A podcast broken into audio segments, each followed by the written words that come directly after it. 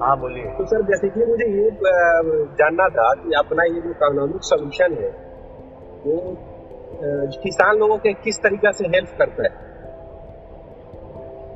किसान लोगों को कैसे हेल्प करता है?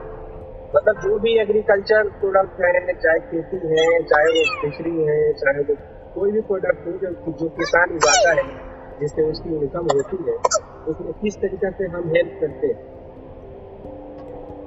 देखो क्या होता है कि जब भी आ, खेती की जाती है तो खेती पूरा का पूरा आ, जो खेती का उपक्रम है आज की डेट में आज से करीबन सौ साल पहले ये सिस्टम नहीं था पर आज की डेट में पूरी की पूरी खेती जो है वो एक कवायद है कि आप जो बीमारियाँ हैं जो कीड़े मकोड़े हैं जो खेती में लगते हैं जो आपका सिंचाई है और जो मौसम की मार है उससे आप कैसे लड़ सकते हैं?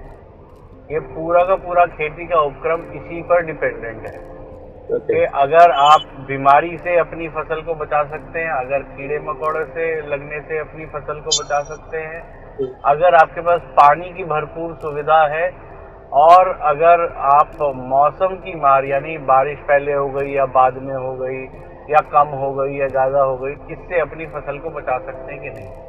किसी भी किसान की पूरी लड़ाई इन्हीं चार फैक्टर से होती है। कभी बीमारी लग जाती है, कभी कीड़े लग जाते हैं, कभी आपका पानी कम पड़ जाता है, सिंचाई के लिए पानी नहीं है या कभी आपका बारिश पहले हो गई या बाद में हो गई या कम हो गई या ज़्यादा हो गई उसके चक्कर में फ़सल बर्बाद होती है। तो पूरी की पूरी जो लड़ाई है ये चार फैक्टर्स को लेके है। अब इन चार फैक्टर से लड़ने के लिए लोग क्या करते हैं? एक तो वो कृषि दर्शन चलता है Indian council of agriculture research है फिर वो आपके कृषि विश्वविद्यालय है कृषि विज्ञान केंद्र है सब के सब कोई ना कोई इलाज लेके बैठे हैं। पहले आप अपना यूरिया डालो पोटाश डालो। नॉर्मली हर चीज़ के लिए उन्होंने केमिकल टाइप का बना दिया कि भाई इसमें ये कम है तो डाल दो ये जिंक केमिकल तो है ही है। अभी एक नए नए शगुफे भी आते रहते हैं ना मार्केट में। हाँ। फिर वो आ गया ऑर्गेनिक ऑर्गेनिक जो है वो नेचुरल है। प्राकृतिक कृषि। फिर वो आ गया ज़ीरो बजट नेचुरल फ़ार्मिंग ठीक है? तो ये अलग अलग टेक्नोलॉजी आती रहती है खेती में, और वो टेक्नोलॉजी जो है वो किसान को समझाई जाती है और किसान उनके पीछे लग जाता है। और ये जो अपने एग्रीकल्चर साइंटिस्ट लोग हैं वो कुछ ना कुछ नया रिसर्च करते रहते हैं जेनेटिकली मॉडिफाइड सीड बनाते रहते हैं, ऐसे मतलब हज़ार तरह के उपक्रम जो है वो किए जाते हैं सिर्फ़ इसी उद्देश्य से कि ये चार समस्याओं का इलाज हो जाए। ठीक है? ओके। अब ये चारों समस्याओं का जो इलाज है ये आ, बड़ा सिंपल और सबकी आँख के सामने है। ठीक है? पहले चीज़ तो वो जो ये जो नॉमन क्लेचर बनाते रहते हैं कि भाई ये जेड बी एन एफ़ है और ये ऑर्गेनिक फ़ार्मिंग है और ये केमिकल फ़ार्मिंग है ये मैकेनिकल फ़ार्मिंग है ये सब बंद करें। क्योंकि इनका कोई फ़ायदा नहीं है। आप क्या करना चाह रहे हैं? आप यदि पेड़ पौधे पशु पक्षी पालना चाह रहे हैं तो वो पालने में आपका क्या योगदान आवश्यक है? आप क्या योगदान कर सकते हैं? वो सवाल नहीं है। आप सुधारने के चक्कर में सारी चीज़ें बिगाड़ देते हैं। क्योंकि कोई भी पेड़ पौधा पशु पक्षी को पालने का बंदोबस्त प्रकृति ने पहले से किया हुआ है। उसके लिए आदमी की कोई आवश्यकता ही नहीं है।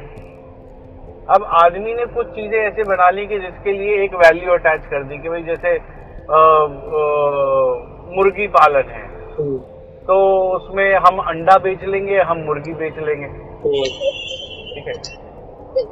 वो आदमी ये भी बना सकता था कि भाई जैसे अब अब भारत में मोर के पंख की बड़ी वैल्यू है।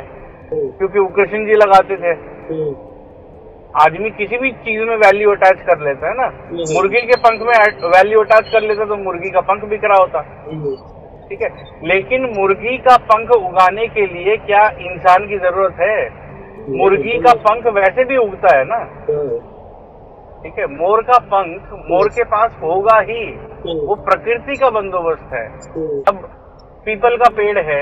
हम्म, पीपल का पेड़ उगाने का इंसान का कोई भी उपक्रम फेल होता है। हाँ, क्योंकि पीपल का पेड़ उगता है तो प्राकृतिक रूप से ही उगेगा। हाँ, बिल्कुल उसका एक आप प्रोसेस उसकी कटिंग लगा के आप उसको उगा नहीं सकते। बिल्कुल नहीं बात है। जैसे आप गुलाब उगा लेते हो।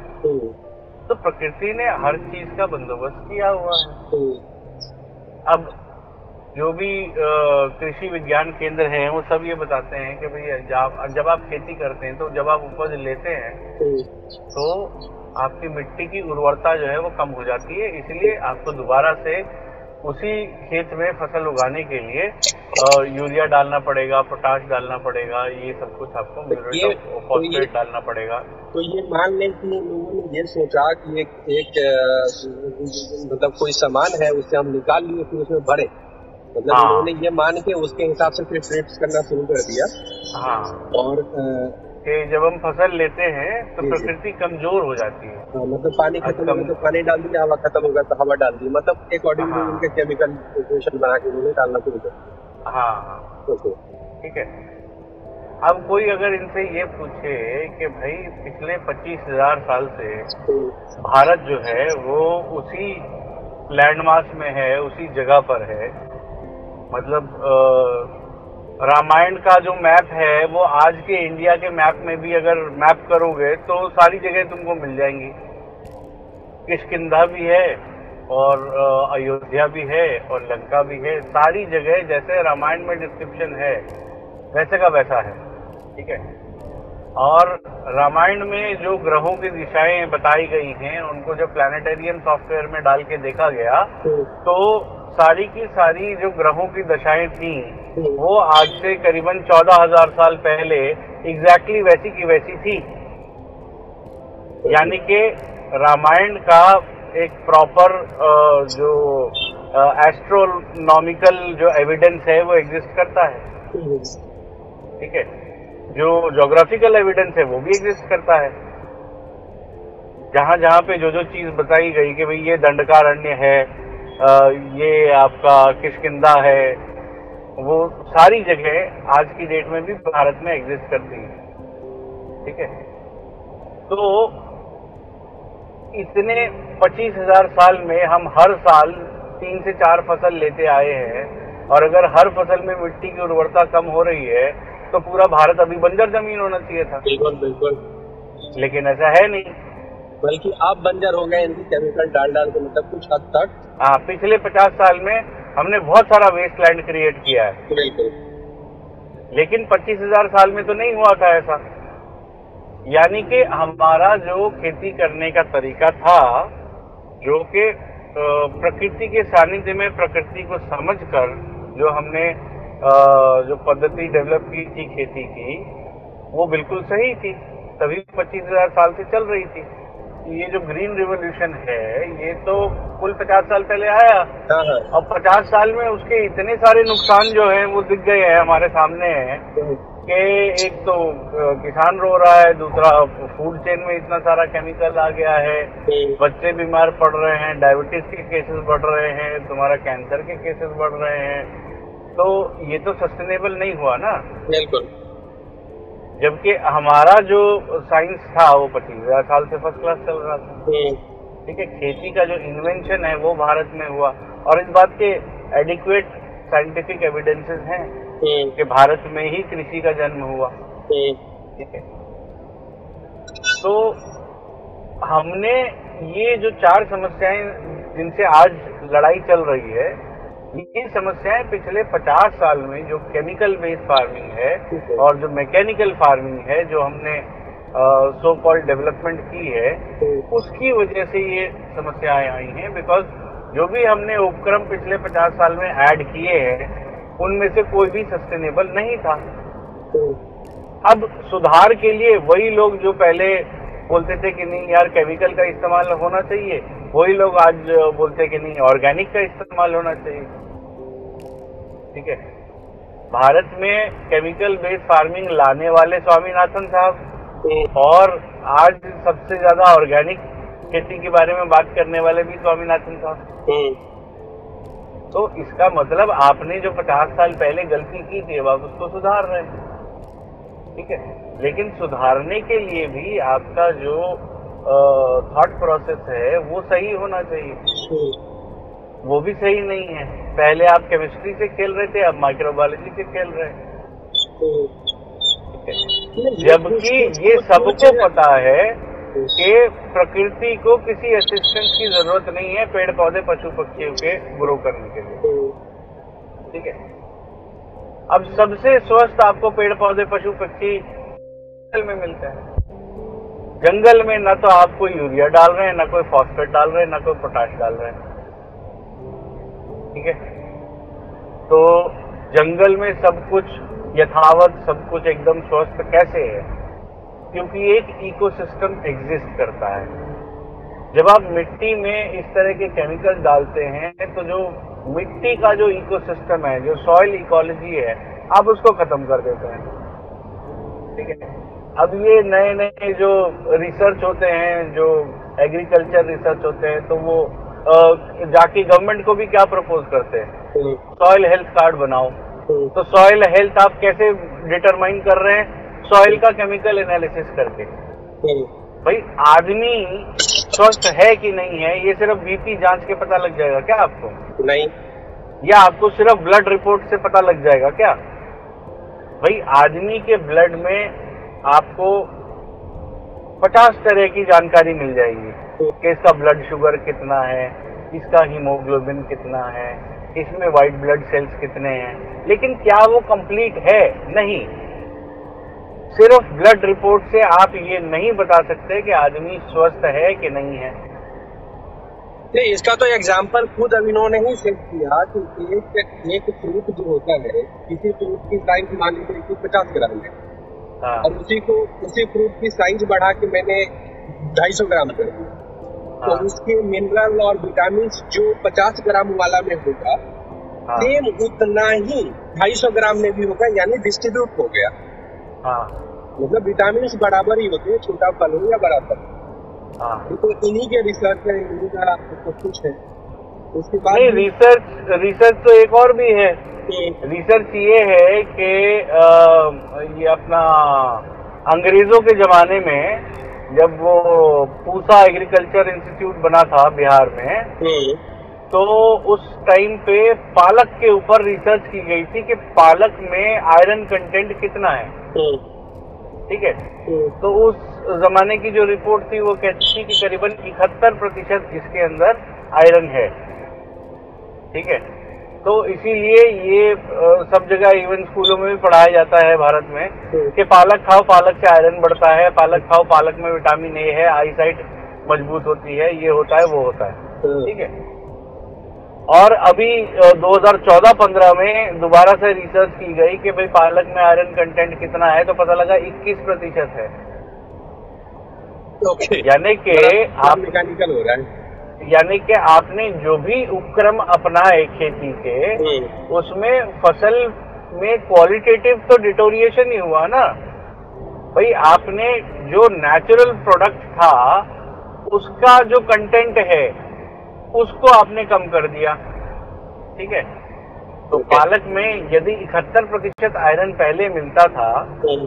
वही पालक खा के आज आपको 21 प्रतिशत मिल रहा। है नहीं ये तो ये तो हो गई सब इनकी आ, मतलब जो आज के कल्चरल जो भी चीज़ कर रहे हैं उसमें ये इकोनॉमिक्स टेक्नोलॉजी जो भी है उसके सोल्यूशन कृषियों का किस तरीके से निजात दिलाता है हाँ तो इकोनॉमिक सोल्यूशन कैसे निजात दिलाता है इसको समझने के लिए आपको पहले जो प्राकृतिक सोल्यूशन है उसको समझना पड़ेगा। प्राकृतिक सोल्यूशन क्या है?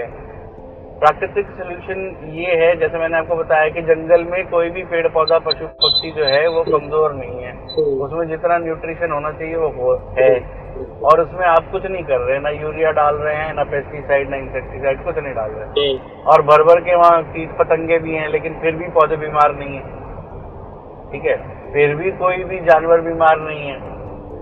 क्यों नहीं है? क्योंकि उनके पास एक भगवान ने उनको एक सेंस दे रखा है कि क्या खाना है क्या नहीं खाना है। और जो कुछ भी खाना है या नहीं खाना है उसकी अबंडेंस है जंगल में। तो तो बिकॉज़ आपके पास इंटेलिजेंस है आप जैसे कुत्ता यदि आपने कभी पाला हो तो कुत्ता जो है उसको भी आप देखेंगे कि जब उसकी तबीयत खराब होती जाके घास खाता है। तो कुत्ता प्रकृति ने घास खाने के लिए तो नहीं बनाया है। लेकिन उसको इतनी समझ है कि मेरा पेट खराब है तो मुझे घास खाना है। क्योंकि घास जब मैं खाऊँगा तो घास डाइजेस्ट करने के लिए मेरा डाइजेस्टिव सिस्टम नहीं बना हुआ है। तो घास वैसे की वैसे मेरे पूरे डाइजेशन सिस्टम को क्लीन करते हुए निकल जाएगी। हम्म। तो यदि मेरा पेट खराब है तो मेरा पेट ठीक हो जाएगा। हम्म। इतना इंटेलिजेंस कुत्ते में भी है। हम्म। हर जानवर में है। गाय को आप कुछ भी दे दीजिए खाने के लिए गाय वही खाएगी जो उसको खाना है। ठीक है?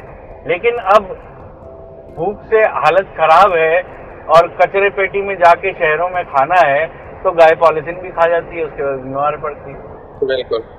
सेंस खत्म हो जाता है वो सेंस चूज़ करने वाला। सेंस तो इसलिए खत्म हो गया ना बिकॉज़ आपने उसको इतना प्रताड़ित कर दिया कि उसको खाने की कुछ मिला ही नहीं मतलब वही कह रहा है उसके उसके अकॉर्डिंगली एनवायरमेंट खत्म कर दिया हमने उसके अकॉर्डिंगली जो था उसी के नीचे हम ढूंढते थे हमारे दोस्त ढूंढते थे। हाँ। जैसे स्कूल में पढ़ाते हैं कि हाँ भाई ये पालतू जानवर है और ये जंगली जानवर है। हाँ। तो वो तो पहले भी बताते थे वो बेसिक पढ़ाई में तो होता है हाँ। तो हमने उस सेंस को जो हमारे साथ था उसको सेंसलेस कर दिया हमने उसको ऐसा बोलते हैं एग्जैक्टली ठीक है?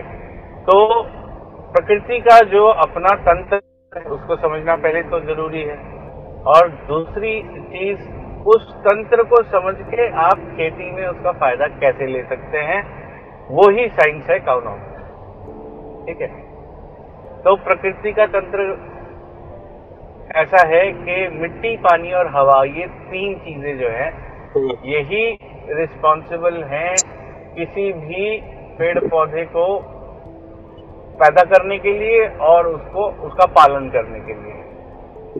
यदि मिट्टी, पानी और हवा अपने प्राकृतिक स्वरूप में है तो प्राकृतिक स्वरूप क्या होता है? उनका एक अपना इकोसिस्टम एक तंत्र है, अपना एक इकोलॉजी है, जिसमें हर छोटी से छोटी चीज़ का एक अपना महत्व है, उसका एक अपना रोल है। जैसे एक वो दोहा था ना रहीमन देखिन बड़े ने को लगो न दीजिए डारी। जहाँ काम आवे सुई कहा करे तलवारी। तो उसका मतलब सिर्फ़ इतना सा था कि प्रकृति में हर चीज़ छोटी से छोटी चीज़ और बड़ी से बड़ी चीज़ का अपना महत्व है कि अपना रोल है। है? कह रहे हैं रहीमन ने डायरेक्टली डायरेक्टली बोल भी दिया था। है ना साथ में रहने से जैसे मेहंदी लगे ऐसे बिल्कुल। क्यों नहीं? सुख होता है के संग वाले को लगे जो नहीं दिखे रहे। तो हमने हाँ। नेचर को अपना रंग लगा दिया नेचर ने अपना रंग लगाना भूल गए नेचर लगा दिए हम सब्जेक्ट नहीं नेचर तो हर जगह है ही लेकिन हम क्या है हर जगह उसको परेशान करते जा रहे हैं। मतलब तुम ये समझ लो कि जैसे कोई बिगड़ा हुआ बच्चा है ठीक है? बच्चा जब बिगड़ने के कगार पे था तो माँ उसको बचाती रही। बिल्कुल बिल्कुल। और एक दिन वो इतना बिगड़ गया कि अब माँ के कंट्रोल से भी बाहर निकल गया। बिल्कुल बिल्कुल। ठीक है? तो अब वो हार्ड एंड क्रिमिनल बन चुका है। हम्म। यही यही इंसान के साथ हुआ है। प्रकृति उसको बचाती रही जब वो हम्म। गलत राह पे जा रहा था। हम्म। और अब वो गलत राह पे जाते जाते इतना गलत हो गया कि अब वो जो जो पुराना था ना कि देव मानव और असुर। हम्म। तो वो मानव जो है वो असुर बन चुका है अब। ठीक है। ठीक है? तो हम इतना ज़्यादा नुकसान पहुँचा चुके हैं प्रकृति को कि जिस दिन प्रकृति ने एक करवट बदली हम्म। सब कुछ वहा हो जाएगा। नहीं तो उसको बचाने के लिए अभी राइट नाउ जो इकोनॉमिक सोल्यूशन है कुछ हाँ तो वही वही मैं बता रहा हूँ कि जो मिट्टी पानी और हवा है ना हम्म। ये मूल है। ठीक है? इसको अपने प्राकृतिक स्वरूप में रखना अति अत्यंत आवश्यक है। ठीक है? अब क्या होता है कि जो आप जो मैंने बताया कि भाई चार चीज़ों से लड़ाई है। बीमारी, कीड़े मकोड़े, पानी और आपका, मौसम की मार। ठीक है? ये चारों चीज़ों से यदि बचना है तो इसका बड़ा सिंपल सा इलाज ये है कि मिट्टी पानी और हवा को अपने प्राकृतिक स्वरूप में रखें। वो जैसे ही अपने प्राकृतिक स्वरूप में आते हैं जो हम्म। आपका पौधा है हम्म, जिस जिसकी जिससे आपको अपनी फ़सल लेनी है वो पौधा अपने आप में जो उसका प्राकृतिक रोग गतिरोधक क्षमता है जिसको इम्यूनिटी बोलते हैं वो इतनी स्ट्रांग होगी कि कोई किसी प्रकार का कोई ना डिज़ीज़ लगेगा ना पेस्ट लगेगा अ, ना उसमें हल्के फुल्के मौसम के बदलाव से उसको कोई फ़र्क पड़ेगा। ठीक है? तो ये जो नेचुरल इम्यूनिटी है ये उसका गेम है। अब क्या है कि आपको बीमारियों से लड़ने के दो तरीके हैं। एक तरीका तो ये है कि हर बीमारी के लिए आप कोई ना कोई इलाज ढूंढते फिरें। जो आज की डेट में आप कर रहे हैं। कि ऑर्गेनिज्म बाय ऑर्गेनिज्म जो है, आप पेस्टिसाइड या इंसेक्टिसाइड या फंजीसाइड या वीडीसाइड बनाते चले जा रहे हैं। एक बहुत बड़ी इंडस्ट्री आपने खड़ी कर रखी है, जो कि सिर्फ़ यही रिसर्च करती है कि कौन सी बीमारी के लिए हम कौन सा नया केमिकल बना दें। इंसेक्टिसाइड पेस्टिसाइड वीडीसाइड फर्टिलाइज़र ये सारी इंडस्ट्री यही काम करती है। दूसरा तरीका ये है कि आप अपनी इम्यूनिटी को बढ़ाएँ। ठीक है? अभी कोरोना है। कोरोना का कोई इलाज तो नहीं है। लेकिन भारत में जो रिकवरी रेट है वो चौरासी प्रतिशत है। चौरासी प्रतिशत लोग बीमार पड़ के ठीक हो गए बिना इलाज के। हम्म। तो ठीक हुए कैसे? नहीं वो बिना इलाज नहीं बोल सकते। हैं बिना इलाज नहीं बोल सकते हैं कुछ परसेंट लोगों का इलाज हुआ क्योंकि। तभी टेस्ट हुआ तो टेस्ट होने के साथ ऐसा तो नहीं कुछ खाए नहीं हुए उसके टेस्ट होने के बाद चाहे डर से चाहे जो भी हो कुछ खाए केमिकल मैं तुमसे ये कह रहा हूँ जी। कि भाई तुमको लगा है पैर में चोट। हम्म। और मैं तुमको सिर दर्द की दवाई दे रहा हूँ। हम्म। और फिर भी तुम ठीक हो रहे हो। बिल्कुल। ठीक है? कोरोना का इलाज नहीं है ये तो पूरा विश्व मानता है ना। जी जी। लेकिन फिर भी जो कोरोना से ग्रसित हुआ हम्म, उसमें से चौरासी प्रतिशत लोग ठीक हो गए। बिल्कुल। तो कैसे हुए? हाँ मतलब आप आपके ये पास दवाई नहीं है आप ये आप कुछ और दवाई दे रहे हैं। आप आप मलेरिया की दवाई दे रहे हैं हाइड्रोक्सीक्लोरोक्विन दे रहे हैं। बिल्कुल बिल्कुल। ठीक है? लेकिन आदमी ठीक हो रहा है तो उसका कारण है उसकी प्राकृतिक रोग गतिरोधक क्षमता उसकी नेचुरल इम्यूनिटी हम्म, वही बूस्ट कर रहे हैं। हाँ।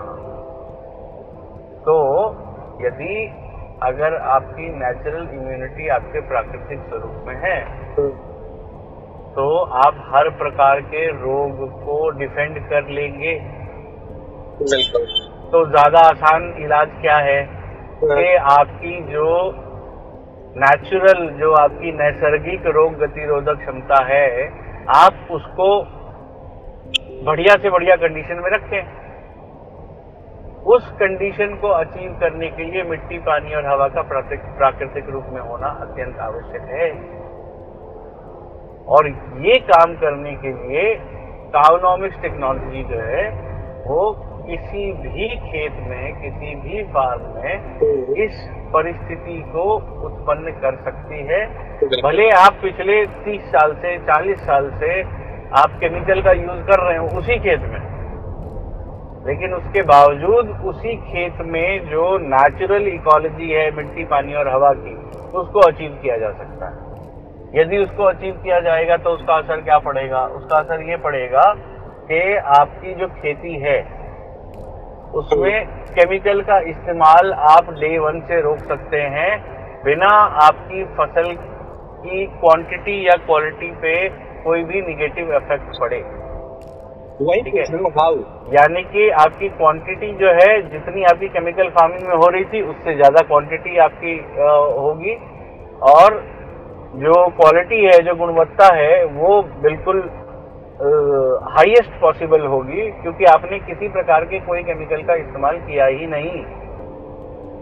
ठीक है? अब ये कैसे होता है? अब ये होता ऐसे है कि जो वैदिक विज्ञान है, वो ये कहता है कि मिट्टी के नीचे का पानी जो है, वो मिट्टी के ऊपर के प्राणियों के लिए नहीं बना है। तो आप जो बोरवेल और ट्यूबवेल से जो पानी निकालते हैं और उसकी ड्रेंचिंग करते हैं फ्लडिंग करते हैं कि पूरा खेत में छोड़ दिया और वो क्यारी क्यारी नाली नाली पूरा पानी भरता जा रहा है वो काम आपको नहीं करना है। बिल्कुल। तो ये नेचर ये नेचर कहता है? हाँ ये नेचर के खिलाफ है। क्योंकि नेचर ने जो पानी ज़मीन के नीचे के लिए बनाया है वो ज़मीन के ऊपर के प्राणियों के लिए आ, क्या बोलते हैं अकस्टम नहीं है एक्मेटाइज नहीं है। ठीक है? जो पहाड़ों पे उगता है वो ज़मीन पे नहीं उगता जो ज़मीन पे उगता है जो जो प्लेन्स में उगता है वो आपका कोस्टल एरिया में नहीं उगता है। जो बायोडाइवर्सिटी है वो इसी हिसाब से नेचर ने बनाई है कि इसको रहना कहाँ है। भाई पहाड़ी आदमी और अ, अ, अमेरिकन आदमी और अफ्रीकन आदमी में फ़र्क है ना? हाँ, अपियरेंस में भी फ़र्क है। वो फ़र्क कहाँ से आया? प्रकृति ने बनाया। नेचर ने उसको वैसा बनाया क्योंकि उसको वहाँ पे रहना था। ठीक है? तो नेचर का जो लॉ है उसको रिस्पेक्ट करके चलना होगा। और नेचर का लॉ ये कहता है कि जो चीज़ जहाँ के लिए बनी है वो वहीं के लिए उपयुक्त है। तो जो आप बोरवेल से ट्यूबवेल से पानी निकालते हैं उसको आपको उसी खेत में एक तालाब बनाना चाहिए। उस तालाब में आप उस पानी को जमा कर लें और वो तालाब का जो पानी है, उसके अंदर आप जो उसको एक्मेटाइज करना ज़रूरी है। उसके लिए काउनॉमिक्स टेक्नोलॉजी जो है, वो हेल्प करती है। और आप पानी को एनर्जाइज करके जो सरफेस की जो कंडीशंस हैं, उस हिसाब से उस पानी को बना लेते हैं। जब उसमें काउनॉमिक्स की ट्रीटमेंट होती है और सनलाइट का एक्सपोजर होता है। एनर्जी इंजन जो है इस पूरे की पूरी टेक्नोलॉजी को रन करने के लिए वो है सनलाइट ठीक है? काउनॉमिक्स का जो कंसंट्रेट होता है, उसको इसमें डाला जाता है डाइल्यूट करके वाटर बॉडी में। और फिर सनलाइट के एक्सपोजर से वो अलाइव वाटर कंडीशन में पहुँचता है। अलाइव वाटर क्या होता है? वो पानी जिसके अंदर पूरा का पूरा इलेक्ट्रोलाइट नेचुरल जो इलेक्ट्रोलाइट बैलेंस है, वो है और दूसरी चीज़ उसके अंदर एक एक्टिव फ़ूड चेन है। तो पानी के अंदर जो अक्वा इकोलॉजी होती है उसके अंदर एक फ़ूड चेन होती है और वो फ़ूड चेन जो जो अलाइव वाटर है उसमें एग्जिस्ट करती है। ठीक है तो जैसे ही आप काउनॉमिक टेक्नोलॉजी का यूज़ करके उस पानी को अलाइव कंडीशन में लाते हैं फिर उसी पानी को आपको फ्लडिंग और ड्रेंचिंग नहीं करना है इरिगेशन के लिए। एक तो आप कर सकते हैं ड्रिप इरिगेशन दूसरा आपको करना चाहिए फॉलियर स्प्रे फॉलियर स्प्रे मतलब पानी का पत्तों पर छिड़काव। जड़ में या मिट्टी में पानी नहीं देना है। हाँ जैसा ओस है। भाई नेचुरल जो इरिगेशन है वो क्या है? या तो बारिश है या तो ओस है। ठीक है? तो बारिश और ओस जो है वो मिट्टी पे नहीं पड़ती वो पत्तों पे पड़ती है। और पत्तों का जो एक्सेस होता है वो मिट्टी पे पड़ता है। अच्छा अगर मैं बोलूँ अगर जो मुझे समझ में आ रहा है कि अगर क्रॉपिंग करते हैं पानी पूरा भर देते हैं खेत के अंदर तो जो भी एनर्जी जो भी जो भी पौधे पेड़ को चाहिए होगा हाँ। वो पानी वो एनर्जी सब अपने साथ नीचे तक लेके चली जाती है जो हमारे काम का नहीं रहता है। तो क्या मैं यहाँ गलत हूँ? नहीं देखो पानी जितना चाहिए उसको चूँकि अगर मैं बात करूँ फ्लड आता है आजकल देखेंगे तो बहुत जगह बाढ़ आती है तो बाढ़ आती है और चली जाती है। और वो खेत जो भी खेत से बाढ़ क्रॉस की होती है आप वहाँ पे अगर खेती करेंगे तो कुछ दिन तक आपकी अच्छी खेती नहीं होगी। नहीं देखो ये तो क्या है ना कि वो फिर मैं तुमको दोहा बताऊँगा कि अति का भला न बरसना अति की बली न धूप। लाइक वही वही मैं कह रहा हूँ तो हो है कोई भी चीज़ का अति जो है वो नुकसान करेगा। इसीलिए नेचर में सारी चीज़ें बैलेंस है।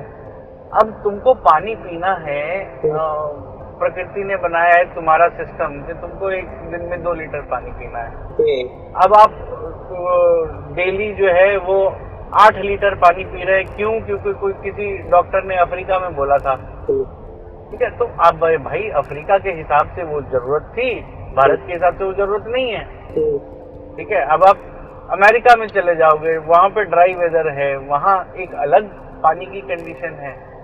ठीक है, जो जो चीज़ अमेरिका में एप्लीकेबल है, वो चीज़ ऑस्ट्रेलिया में एप्लीकेबल नहीं है ना जोग्राफिकल डिस्टेंस भी तो है। भाई, एक नॉर्दर्न हेमिस्फीयर की कंट्री है, एक सदर्न हेमिस्फीयर की कंट्री है, एक उत्तरी गोलार्ध में पड़ती है, एक दक्षिणी गोलार्ध में पड़ती है। वहाँ पे जो आ, हवा पानी मिट्टी है वो सब बिल्कुल अलग है। ठीक है तो जहाँ पे जो चीज़ आवश्यक है वहाँ पे उसी मात्रा में वो चीज़ लाभकारी होगी। ज़रूरत से ज़्यादा कोई भी चीज़ डाला जाएगा तो वो नुकसान ही करेगा। भले वो पानी ही क्यों ना हो। तो पहले तो ये है कि भाई आप पानी का जो प्राकृतिक स्वरूप है पहले उसमें तो लाएँ पानी को। अब कहीं पे भी बंजर से बंजर ज़मीन पे भी जब बारिश होती है तो घास उगाती है। तो आपने मिट्टी में तो कोई चेंज नहीं किया। वो तो बंजर ज़मीन थी वो तो वेस्टलैंड था। ठीक है? जब आपने मिट्टी में कोई बदलाव किया ही नहीं तो घास कैसे उगने लग गई? यदि सारा काम मिट्टी का ही है सारा खेल मिट्टी का ही है। ठीक है? अपने तो सिर्फ़ पानी की क्वालिटी बदली ना। भाई बारिश का जो पानी है वो एकदम प्राकृतिक स्वरूप का पानी है। जी जी। जब वो मिट्टी को अवेलेबल हुआ तो वहाँ घास उगाई। हम्म। ठीक है? तो इसके अंदर ये जो एग्रीकल्चर साइंटिस्ट हैं वो इस बात का जवाब नहीं देते हैं हम्म। कि घास कैसे उगाई। ठीक है? और किसान जबकि ये खुद अपनी आँखों के सामने कई बार देखा भी है उसके बाद भी वो इस बात के ऊपर गौर नहीं करता है कि भाई मेरे को साइंटिस्ट साहब तो बोलते कि भाई मिट्टी में जब तक आप उर्वरक नहीं डालोगे तब तक आपकी मिट्टी उपज के लायक ही नहीं होगी। बिल्कुल। तो जहाँ बारिश हुई और बंजर ज़मीन के ऊपर घास उगा ही तो वहाँ कौन सा उर्वरक डाला वो तो वो तो सर नेचुरल है कि आ, सारे किसान को ये बात पता है कि कोई भी आ, फल की जो पेड़ लगाते हैं आम लीची कटहल जामुन जो भी वो ए, जो बरसात वाली जो मौसम होती है उसी समय लगाते हैं ना उससे पहले ना उससे बाद। अगर आप लगाएँगे तो आपकी जो लागत होगी सपोज़ कीजिए कि आपने सौ पौधा लगाया तो तीस होंगे और सत्तर गायब हो जाएँगे। और बरसात में अगर आप लगाते हैं तो ये हंड्रेड परसेंट डन है कि आपने सौ लगाया तो नाइन्टी नाइन हो जाए। तो तो नेचुरल किसान को पता है। वही तो मैं कह रहा हूँ कि अगर किसान को ये आम, लीची, कटहल के बारे में पता है तो वही प्रिंसिपल वो बाकी जगह पे क्यों एप्लीकेबल नहीं करता? है बाकी जगह पे क्यों वो कृषि विज्ञान केंद्र की सहायता की ज़रूरत पड़ जाती है उसको? भाई एक चीज़ तो तय है, यदि मिट्टी, पानी और हवा अपने प्राकृतिक स्वरूप में है तो आपके किसी भी पेड़ पौधे को नुकसान नहीं होगा, सबका फ़ायदा होगा। सबका जो नेचुरल इम्यूनिटी है वो बूस्ट करेगा। अब ये चीज़ जो हमारा जो पावनोमिक्स टेक्नोलॉजी है, इसको इस्तेमाल करके हम अलग अलग जगह पे अलग अलग फ़सल के ऊपर काम करके देख चुके हैं। ठीक है? हर जगह जो क्वालिटी और क्वांटिटी है प्रोडक्शन की यील्ड की, उपज की, वो मल्टीपल टाइम्स उसमें इजाफा हुआ है। अच्छा ये तो एक तो इजाफा वाली बात हो गई कि आपका जो प्रोडक्शन है वो बढ़ गया, जो क्वालिटी है वो बढ़ गया, आपकी क्वालिटी अच्छी है तो आपको रेट ज़्यादा मिला, वो तो एक पार्ट हुआ। दूसरा पार्ट ये भी तो है कि आपकी इनपुट कॉस्ट कितनी कम हो गई, आपकी लागत जो है खेती। क्योंकि ना आपने फर्टिलाइज़र डाला, ना इंसेक्टिसाइड ना पेस्टिसाइड आपकी जो पानी की रिक्वायरमेंट थी वो 90 प्रतिशत कम हो गई, क्योंकि आप सिर्फ़ ड्रिप और फॉलियर स्प्रे का इस्तेमाल कर रहे हैं। ठीक है? तो आपका पानी का रिक्वायरमेंट भी कम हो गया। आपकी जो लागत थी जो सबसे ज़्यादा जो कॉस्ट लगती है वो आपकी यही सब केमिकल्स में लगती है। हाँ, तो सारे सारे केमिकल्स की रिक्वायरमेंट आपकी ज़ीरो हो गई। बिल्कुल। नहीं उस हिसाब से तो जो इकोनॉमिक सोल्यूशन आप बता रहे हैं तो, तो आपको पानी इकट्ठा करने की ज़रूरत नहीं है। बरसात में एक बार जो भी आप बता रहे हैं तालाब बनाया तालाब में बरसात की पानी इकट्ठा कर उसको ट्रीट करते रहे और उसी से अपने जो भी छिड़काव करनी है पानी का करते रहे नहीं बरसात में एक बार पानी इकट्ठा करने से आपका जो तालाब है। वो लगातार भरा नहीं रहेगा ना बिकॉज़ जो काउनोमिक्स की ट्रीटमेंट होती है हम्म। उसमें भी तो आपको ताज़ा पानी चाहिए नहीं तो ठीक है होगा एक लिमिट तक पानी चाहिए तो आपका जो बोरवेल या ट्यूबवेल का जो पानी है हम्म। वो पानी के अंदर जो काउनोमिक कंसेंट्रेट है उसको डाइल्यूट करके फिर आपके तालाब में डाला जाता है। Okay. ये ट्रीटमेंट का प्रोसेस है। ओके तो जहाँ भी आपका खेत है उसी खेत में आपको एक तालाब बनाना होगा। जितना बड़ा खेत है उस हिसाब से आपको तालाब बनाना होगा। भाई आपको 50 एकड़ चाहिए तो आपका तालाब एक साइज़ का होगा। आपके पास कुल खेत ही दस एकड़ है। तो ज़ाहिर सी बात है उतना अच्छा, बड़ा तालाब बनाने अच्छा, की ज़रूरत नहीं है अच्छा अगर मैं ये बोलूँ कि इकोनॉमिक सोल्यूशन डाल के उसने अपनी सारी केमिकल ज़ीरो कर लिया हाँ। तो जैसे केमिकल वाले इस चीज़ को गारंटी नहीं दे रहे थे कि भाई तुम्हारे एक एकड़ ज़मीन में कितनी फ़सल होगी क्योंकि हाँ। हर ज़मीन अपने आप में एक अलग ट्रीट करती है अलग रिएक्शन देता है हाँ। तो इकोनॉमिक सोल्यूशन के साथ भी वो कायम रहेगा कि हाँ एक एकड़ ज़मीन कैसी ज़मीन है कहाँ की और हर उसकी तासीर अलग अलग होगी तो इकोनॉमिक सोल्यूशन का छिड़काव करने के बाद उस ज़मीन से पैदावार का क्या रेस्पेक्टेशन रहेगा लोगों का? वो तो ना पहले पता था ना भी पता रहेगा। वो तो एक सीज़न काटने के पहले भी पता, पता है वो अभी भी पता है। भाई आपके पास एक ज़मीन है। हम्म। अब उस ज़मीन में आप क्या उपज ले रहे हैं आपको पता ही है। हाँ नहीं वो तो अभी आपको आपको ये तो पता है ना कि आपका एक एकड़ का जो टुकड़ा है हाँ। उसमें आपको एक क्विंटल का उपज होता है। नहीं नहीं तो आपको पता ही है। मेरी क्वेश्चन अब आप ये चाहते हैं कि आप एक क्विंटल को बढ़ाएँ। नहीं मैं ये नहीं चाहता। उसको बढ़ाना चाहता है। मैं ये नहीं चाहता। हूँ मैं ये चाहता हूँ? कि एक एकड़ की एक ज़मीन है। एक हाँ। एकड़ की ज़मीन में किसी भी साइंटिस्ट के मॉडर्न साइंटिस्ट से मैंने उसकी उर्वरक शक्ति चेक करवाई सब कुछ करवाई। वो जो भी कमिटमेंट देके जाएँगे वो फुलफिल नहीं हो हाँ। ये डन है क्योंकि मैं ये किसान रहा हूँ और मुझे हाँ। पता है इस चीज़ को कि एक ज़मीन के टुकड़ा में मैंने ए, आज खेती किया हम्म। और सेम टुकड़े दूसरे जगह मैंने खेती किया और दोनों में सेम केमिकल डाला जो लोगों ने टेस्ट करके गए थे वो और दोनों की फ़सल में मेरे को बहुत बड़ी चेंजिंग दिखेगी हाँ वो तो दिखेगी ना। कौन सी मिट्टी में कब से केमिकल डल रहा है उस हिसाब से फ़र्क पड़ेगा। हाँ, हाँ, लेकिन मैं वो नहीं कह रहा हूँ। मैं ये कह रहा हूँ कि कोई भी ज़मीन का टुकड़ा है तुम्हारे पास हम्म। जहाँ तुम खेती कर रहे हो भाई। कोई ऐसा तो है नहीं कि नया ज़मीन का टुकड़ा आया कहीं से। नहीं नहीं कहीं से नहीं। तुम खरीद के कहीं वो अमेजोन से डाउनलोड कर लिए। भाई ज़मीन जो है वो पहले से है खेत जो है वो पहले से है। तुमको पता है कि पिछले साल क्या उपज थी तुमको पता है कि दस साल पहले क्या उपज थी? ठीक है। अब यदि अगर तुम्हारे पास जो भी आ, जो ज़मीन का टुकड़ा है जिसके ऊपर तुमको एक क्विंटल की उपज है तो तुम तुम्हारी जिद्दोजहद यही है कि एक क्विंटल जो है वो किसी तरह सवा क्विंटल हो जाए डेढ़ क्विंटल हो जाए। हाँ, इसके लिए तो मैं पूरा कोशिश करता रहता हूँ। और इसी के लिए तुम जो भी फर्टिलाइज़र डालते हो तुम जो भी पेस्टिसाइड इंसेक्टिसाइड डालते हो उसके लिए एंडोसल्फान मिलाथियन डालते हो सबका कारण इतना ही है कि तुम्हारी एक क्विंटल की फ़सल सवा क्विंटल या डेढ़ क्विंटल हो जाए बिल्कुल मैं उसके लिए फर्टिलाइज़र भी डालता हूँ बीज भी चेंज करता हूँ सब हाँ, कुछ करता हूँ। हाँ। और मुझे ये भी बता दिया गया कि जो बीज आप लगा रहे हो जो हमको बेच रहे हैं आपको ये बीज आप नेक्स्ट ईयर नहीं लगा सकते ये पूरी की पूरी कंज्यूम करना है। नेक्स्ट ईयर आपको बीज हमारे से बनाया वो बीज खरीद रहे हाँ। क्योंकि हमारी पद्धति के अकॉर्डिंगली कि हम क्या करते थे अगर आपको पता होगा तो पुराने जमाने में जो भी आप फ़सल काट के लाते थे उसका कुछ हिस्सा अब भूसा के अंदर दबा बनाने के लिए रख लेते थे। दबा के रख देते थे और उसको तभी निकालते थे जब आपको बीज फिर से वापस खेत में डालनी। ठीक बात और वही फिर सेम बीज क्वांटिटी सेम तरीका वो चलता रहता था लेकिन जैसे ही मॉडर्न साइंस के पटेली लोग खेती करना शुरू किए तो बीज भी वो देंगे। और वो तो बीज को वाकई उसी बीज को आप नेक्स्ट ईयर लगाए तो नहीं हो। हाँ तो वो जेनेटिकली मॉडिफाइड है ना। Okay okay. वो जो आप बीज मार्केट से खरीद रहे हैं वो जीएमओ सीड है जेनेटिकली मॉडिफाइड सीड वो प्राकृतिक है ही नहीं। ओके तो अब हम ये ठीक है। अब अब अब तुमको ये जो केमिकल बेस्ड फ़ार्मिंग है उसके तो फंडे क्लियर है। अब हमारी सुन लो काउनॉमिक्स में क्या होता है? काउनॉमिक्स में ये होता है कि जो आपके बाप दादा के जमाने का जो बीज था वही बीज आप लगाइए और जो आपको एक क्विंटल की उपज को सवा क्विंटल करना है वो आपका हो जाएगा। पहली फ़सल से ही okay. अगली फ़सल में और भी बढ़ सकता है okay. सवा का डेढ़ भी हो सकता है डेढ़ का दो भी हो सकता है हम्म।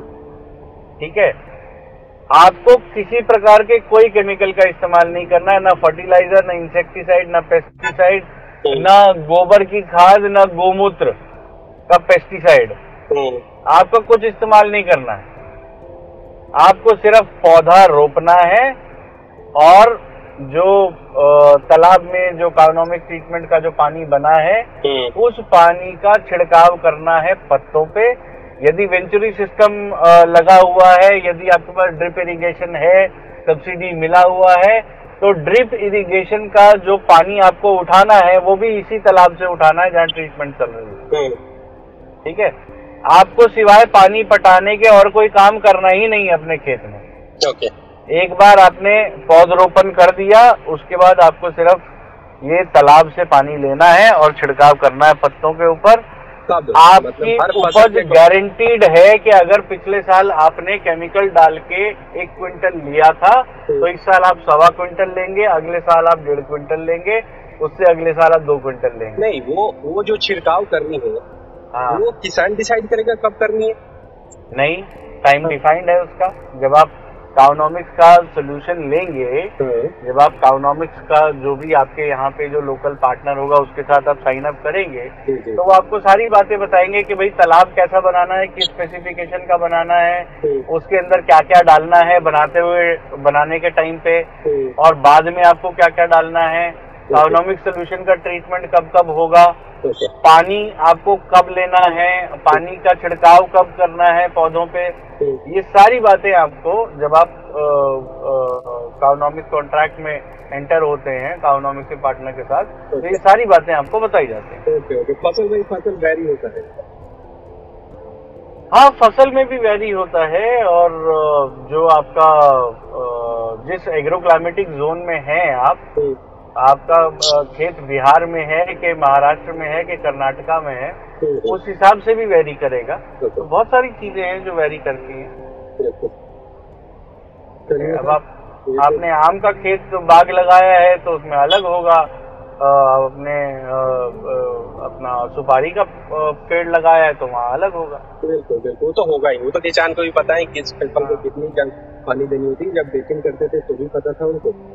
कि भाई इसमें कब कितना पानी देना है धान में कितना देना है गेहूँ में कितना देना है गोभी में कितना देना है बैगन में कितना देना है तो तो यार जो भी असल किसान होता है ना हम्म, उसको ये पता होता है कि मेरा जो फ़सल है वो आज आज पानी मांग रहा है। हाँ बिल्कुल बिल्कुल पता है। तो ये जो मतलब ज़्यादा पढ़े लिखे लोग होते हैं ना हम्म, कि अब मैं फलाना आयोग का मालिक हूँ और मैं फलाना आयोग का मालिक हूँ। नहीं नहीं सर अगर बेसिकली खाली उन लोग को नहीं पता होता कि फ़सल में पानी देना कितनी बार है। नहीं सर किसान को अगर देखेंगे तो हाँ। जैसे वो इंटर करेगा ना खेत के अंदर और पाँव रखेगा क्योंकि किसान कोई भी जूता पहन के खेत में नहीं जाता। तो हाँ जैसे पाँव रखेगा अपने खेत के अंदर तो हाँ। उसकी खेत और फ़सल दोनों बोलती है कि पानी शाम तक डाल दे कल डाल दे आज टाइम नहीं है तो कल डाल दे। तो तुझे पानी चाहिए। तो हाँ तो वो कनेक्ट तो- होता है ना। कोई भी किसान जो होता है अब जैसे हम लोग जाते हैं अपने तालाब के ऊपर तो हमको तालाब से एक कम्युनिकेशन होता है क्योंकि एक वो हमारा कनेक्ट है। ऐसे ही जब भी कोई किसान अपने खेत में जाता है तो उसका अपनी फ़सल से अपनी मिट्टी से एक कनेक्ट है। सर आप रिसर्च करते हैं जैसे आप रिसर्च करके ये सब उधार करने के लिए सब बनाए हैं वैसे ही किसान जो जाता है तो नॉर्मली जैसे आपका फेस है और फेस में क्या हुआ धूल मिट्टी करने से जब आप वापिस आते हैं तो ऑटोमेटिकली आपको फील होता है सामने वाले को भी फील होता है भाई ये काम करो मुँह धो के आ हाँ। तो वैसा ही आज खेत सब्ज़ी के खेत में इंटर करते हैं या धान के खेत में इंटर करते हैं या गेहूँ के खेत में इंटर करते हैं तो कुछ फ़सल बताता है कि मेरे को पानी दो और कुछ खेत बता देता है इसको पानी दो। हम्म, कुछ में दरारें आ जाती हैं कुछ फ़सल देखेंगे तो हल्का सा झुलसा सा दिखने लगेगा। तो उसको पानी उससे पहले चाहिए मतलब हल्का सा आप डेली अगर आप अपने फ़सल को देख रहे हैं तो आपको पता हाँ। चल जाएगा कि आज कुछ और था कल कुछ और खैर वो चीज़ तो अच्छी है। और ये इकोनॉमिक सॉल्यूशन के सारे जो फंडा आपने बताया कि गाइडलाइन देने के लिए ऑलरेडी पार्टनर रजिस्टर है हर जगह तो ये भी अच्छा है। और बस कुछ ना कुछ उधार होता रहे किसान लोगों का और जो हमारा अरे सबका उद्धार होगा। देखो धीरे धीरे लोगों को अकल आ रही है। धीरे धीरे लोग अपना प्रकृति की ओर मुड़ेंगे। धीरे धीरे लोगों को बातें समझ में आनी शुरू होंगी। हाँ ये ज़रूर है कि भाई आज की डेट में आप किसान की बात करेंगे तो ज़्यादातर किसान को किसान क्रेडिट कार्ड और सब्सिडी और लोन वेवर और ये कंपनसेशन यही सबसे मतलब है। तो आप, लेकिन आप, लेकिन आप, एक दिन किसान भी अपने प्राकृतिक स्वरूप में आ जाएगा तो जब उसको प्रकृति के सानिध्य में जीना आ जाएगा। ये इकोनॉमिक्स अवेयरनेस के लिए किसान के अवेयरनेस के लिए पार्टनर को ही लगाएँगे या और भी कुछ कर रही है? जैसे किसान अवेयर किसान तो अपना अपना खेत से मतलब रखते हैं उसको तो किसी चीज़ से मतलब नहीं आज के जमाने में फ़ोन आ गया है तो थोड़ा बहुत यूट्यूब और कुछ कुछ देख लेता है तो हाँ तो है ना हमारा भी यूट्यूब चैनल है हमारा भी पॉडकास्ट चैनल है हमारा जो भी आर्टिकल्स हमारे उसमें मैगजीन में छपते हैं न्यूज़पेपर में छपते हैं। तो हम भी कोशिश तो कर ही रहे हैं कि ज़्यादा से ज़्यादा लोग जुड़े ज़्यादा से ज़्यादा लोग लोगों को समझ में आए। यूट्यूब किस नाम से है ये? काउनोमिक्स यूट्यूब पे जाके वैदिक काउनोमिक्स सर्च करेंगे तो हमारा चैनल मिल जाएगा। अच्छा उस पे जाके कोई भी किसान अपना वो जो भी पढ़ना देखना चाहे वो देख सकते हाँ। ओके ठीक है। गूगल का पॉडकास्ट आता है उसमें वैदिक इकोनॉमिक्स का चैनल है एप्पल का पॉडकास्ट आता है जिसके पास आईफोन है वो आईफोन के पॉडकास्ट में जाके चेक कर सकता है। तो आप ये कह रहे हैं कि सोशल साइट पे फेसबुक हो ट्विटर हो लिंक्डइन हो यूट्यूब हो पॉडकास्ट हाँ। हो। ये सब पे अवेलेबल है? हाँ हाँ। व्हाट्सएप हो सब जगह वो अवेलेबल है? हाँ। हाँ। अच्छा। ठीक है। ठीक है जी। ठीक है सर ओके सर नमस्कार सर ओके सर धन्यवाद। Okay sir